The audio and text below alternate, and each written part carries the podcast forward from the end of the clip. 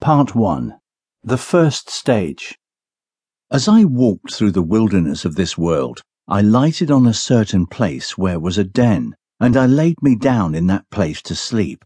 And, as I slept, I dreamed a dream. I dreamed, and behold, I saw a man clothed with rags, standing in a certain place, with his face from his own house, a book in his hand, and a great burden upon his back. I looked and saw him open the book and read therein, and, as he read, he wept and trembled, and not being able longer to contain, he brake out with a lamentable cry, saying, What shall I do? In this plight, therefore, he went home and refrained himself as long as he could, that his wife and children should not perceive his distress. But he could not be silent long, because that his trouble increased. Wherefore at length he brake his mind to his wife and children, and thus he began to talk to them. O my dear wife, said he, and you, the children of my bowels, I, your dear friend, am in myself undone by reason of a burden that lieth hard upon me. Moreover, I am for certain informed that this our city will be burned with fire from heaven, in which fearful overthrow both myself, with thee my wife, and you my sweet babes, shall miserably come to ruin, except the which yet I see not, some way of escape can be found, whereby we may be delivered. At this his relations were sore amazed, not for that they believed that what he had said to them was true, but because they thought that some frenzied distemper had got into his head.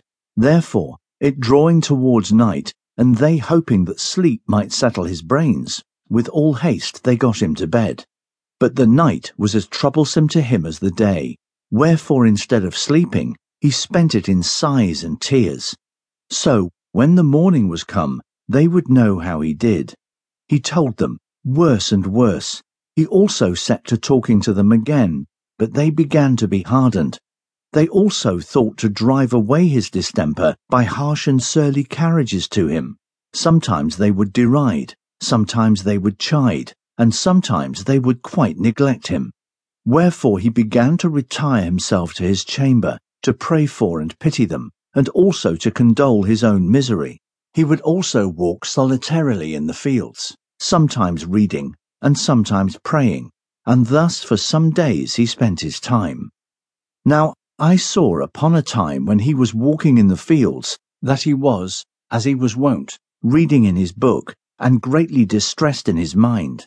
And as he read, he burst out as he had done before, crying, What shall I do to be saved? I saw also that he looked this way and that way, as if he would run, yet he stood still, because, as I perceived, he could not tell which way to go. I looked then and saw a man named Evangelist coming to him, and asked, Wherefore dost thou cry? He answered, Sir, I perceive by the book in my hand that I am condemned to die, and after that to come to judgment. And I find that I am not willing to do the first, nor able to do the second. Christian no sooner leaves the world but meets Evangelist, who lovingly him greets with tidings of another and doth show him how to mount to that from this below. Then, said Evangelist, why not willing to die, since this life is attended with so many evils? The man answered, Because I fear that this burden is upon my back will sink me lower than the grave, and I shall fall into Tophet. And, sir, if I be not fit to go to prison, I am not fit, I am sure, to go to judgment, and from thence to execution and the thoughts of these things make me cry. Then, said Evangelist, if this be thy condition, why standest thou still? He answered, Because I know not whither to go. Then he gave him a parchment roll, and there was written within, Flee from the wrath to come. The man therefore read it, and looking upon Evangelist very carefully said, Whither must I fly? Then said Evangelist, pointing with his finger over a very wide field, do you see yonder wicket gate? The man said, No. Then said the other, Do you see yonder shining light? He said, I think I do. Then said Evangelist, Keep that light in your eye, and go up directly thereto. So shalt thou see the gate, at which when thou knockest, it shall be told thee what thou shalt do.